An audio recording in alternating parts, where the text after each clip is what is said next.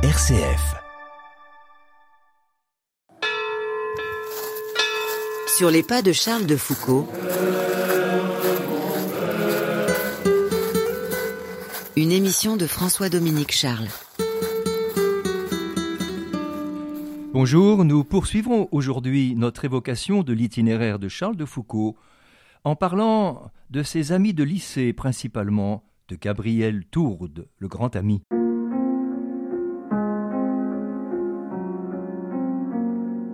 Charles de Foucault a eu beaucoup d'amis, avec qui il a entretenu des correspondances souvent régulières.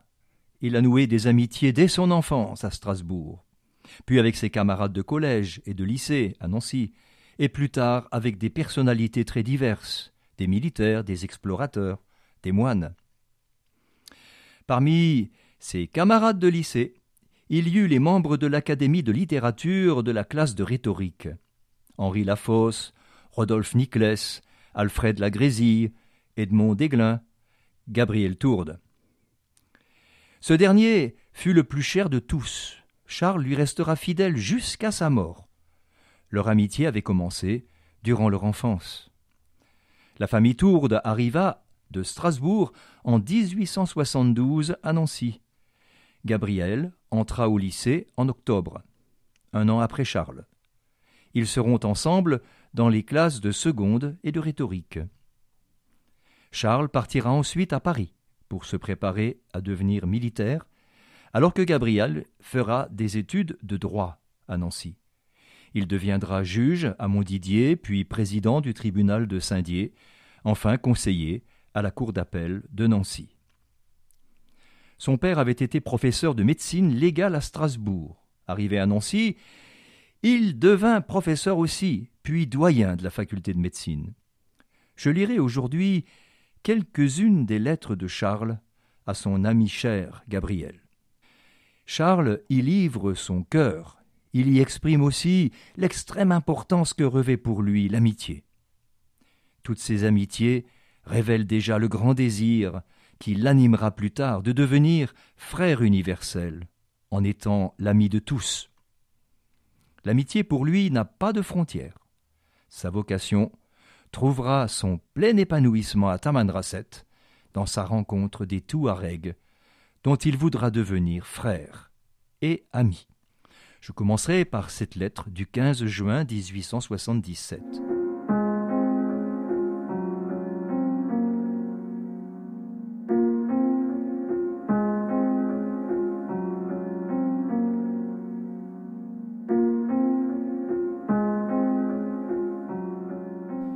Charles répond à Gabriel qui lui a appris le décès de Narcisse Michaud, un ancien professeur du lycée, qui était devenu pour eux un ami qu'il vénérait.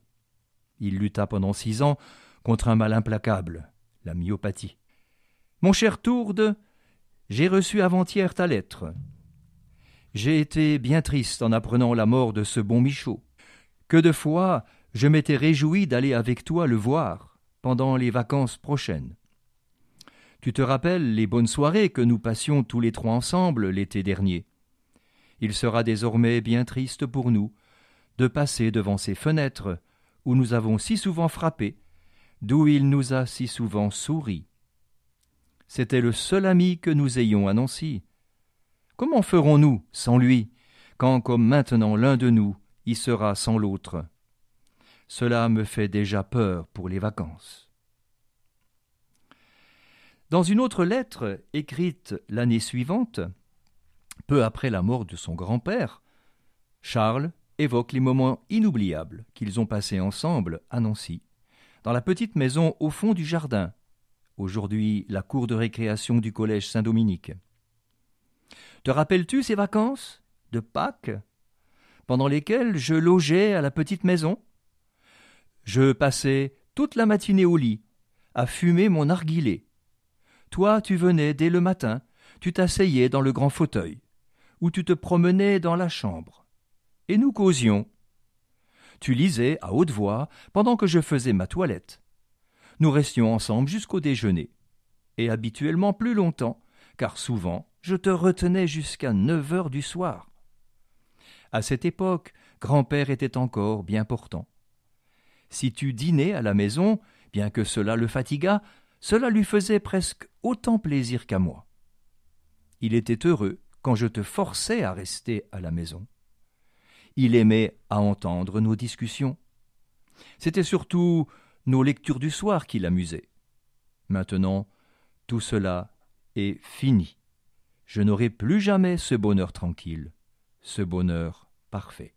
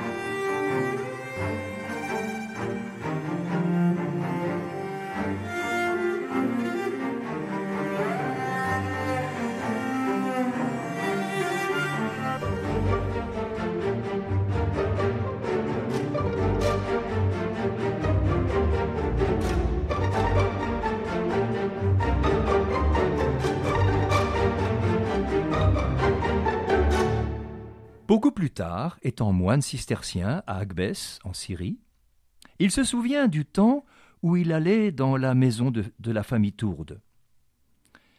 Voici une lettre bouleversante. Charles évoque en finale la perte de leur foi d'enfant. Elle est datée du 11 mai 1891.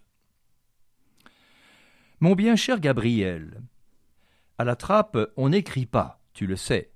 Mais pour des amis comme toi, il y a exception. Je devrais dire pour un ami comme toi. Car en a-t-on beaucoup? Heureux quand on en a un. Avec quel autre ai-je en commun? Et mes souvenirs d'enfance à Strasbourg et mes souvenirs de jeunesse à Nancy Avec quel autre me suis-je tant promené? Ai-je tant lu? Et toi aussi, tu n'as pas un second ami comme moi. Nos existences ont été doucement unis dans notre jeunesse, et ces liens sont si solides qu'il ne s'en est pas formé de plus fort. J'ai donc demandé à, mon supérieur la permission de t'écrire, alléguant que tu es non pas un ami, mais l'ami, quelque chose de tout à fait à part pour moi. Le cloître n'est pas le lieu de l'oubli, c'est le lieu de l'amour. Je t'écris pour te demander de tes nouvelles et pour te donner des miennes. Comment vont ton père, tes sœurs, ton frère?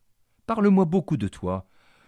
Mon bon Gabriel, rien ne me sera plus doux. Es-tu triste? Es-tu satisfait? Trouves-tu la vie lourde ou légère? Voilà le résumé de tout et le plus important pour le cœur d'un ami qui veut se réjouir si tu te trouves bien et s'affliger si tu es triste. Depuis la trappe d'Agbès, il écrit encore à Gabriel. Le 6 février 1892, une lettre des plus émouvantes. Il vient d'apprendre le décès de la sœur de son ami. Il lui souhaite la joie de connaître Dieu comme lui-même. Hélas, mon pauvre Gabriel, quelle triste nouvelle. Et quelle est ta douleur? Si je la partage, tu le sais, Pourrais-tu avoir une douleur que je ne partage pas? Et surtout celle-là. Je me rappelle si bien ta pauvre sœur, la gaieté de cette table où j'aimais tant venir m'asseoir. Je me regardais tellement comme chez moi sous mon toit, au milieu des tiens. Hélas, quelle peine Et combien il m'est dur d'être si loin en de tels moments. Si quelqu'un devait être à côté de toi en ces jours, n'est-ce pas moi le premier, après ton père, et tes frères, et ta sœur? Et me voici loin. Je ne suis pas là pour te consoler, comme tu as été là pour m'aider à pleurer mon grand-père. Hélas, quels sont mes regrets de ne pouvoir être la main dans ta main, sinon te consolant, du moins, te montrant un visage qui t'aime. Mon âme seule est avec toi, mais elle est avec toi comme quelque chose qui est à toi, avec toute mon affection, toute sa tristesse, avec cette tendresse fraternelle qui nous unit si fortement et si doucement. Il faut lever les yeux vers Dieu, mon pauvre Gabriel. Tu es, hélas, je crois, dans les mêmes idées en cela que j'étais il y a six ans. Puisse le bon Dieu te faire la même grâce qu'à moi.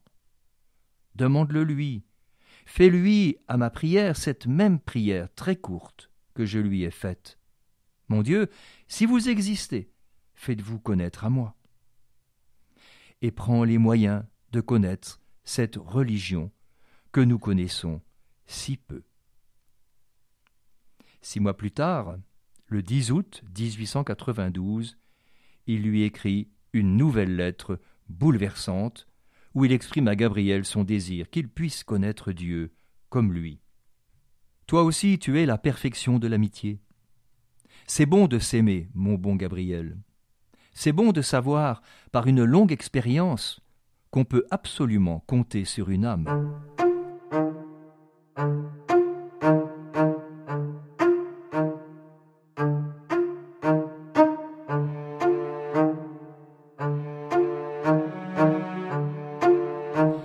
Peine si nous nous sommes vus depuis seize ans, et nous nous aimons toujours, comme au jour de la jeunesse, comme au temps où, chaque matin, chaque soir, nous revoyait ensemble, où nous partagions tout, lecture, promenade, études, pensées. Nous partagions même nos familles, tant nous nous trouvions à l'aise et bien l'un chez l'autre. C'est infiniment doux de voir, après cette longue séparation, la tendresse, la confiance, l'abandon rester absolument les mêmes. C'est bon d'aimer, Gabriel. Puisse le bon Dieu te conduire ici un jour. Je le prie pour toi, tu n'en doutes pas. Ce que je lui demande, tu le sais. Je lui demande pour toi tout bien en ce monde, et en l'autre, et avant tout le premier bien qui est de le connaître, afin que tu puisses dire bientôt avec moi la parole de saint Augustin Pourquoi vous ai-je connu si tard, et si tard aimé Beauté toujours ancienne et toujours nouvelle? C'est cette beauté qui est ma vie, je sens trop le prix d'un tel bonheur, pour ne pas le désirer de toute mon âme pour toi. Mon cher Gabriel, je ne puis pas t'aimer sans avoir ce désir aussi ardent que mon amour. C'est le plus grand des biens, je ne me consolerai pas de ne pas le partager avec toi. On pourrait ainsi continuer à faire des lectures de ces lettres si émouvantes de Charles à son ami Gabriel, mais il faut s'arrêter. Je vous donne donc rendez-vous pour évoquer la prochaine fois la formation militaire de Charles aux écoles de Saint-Cyr et de Saumur.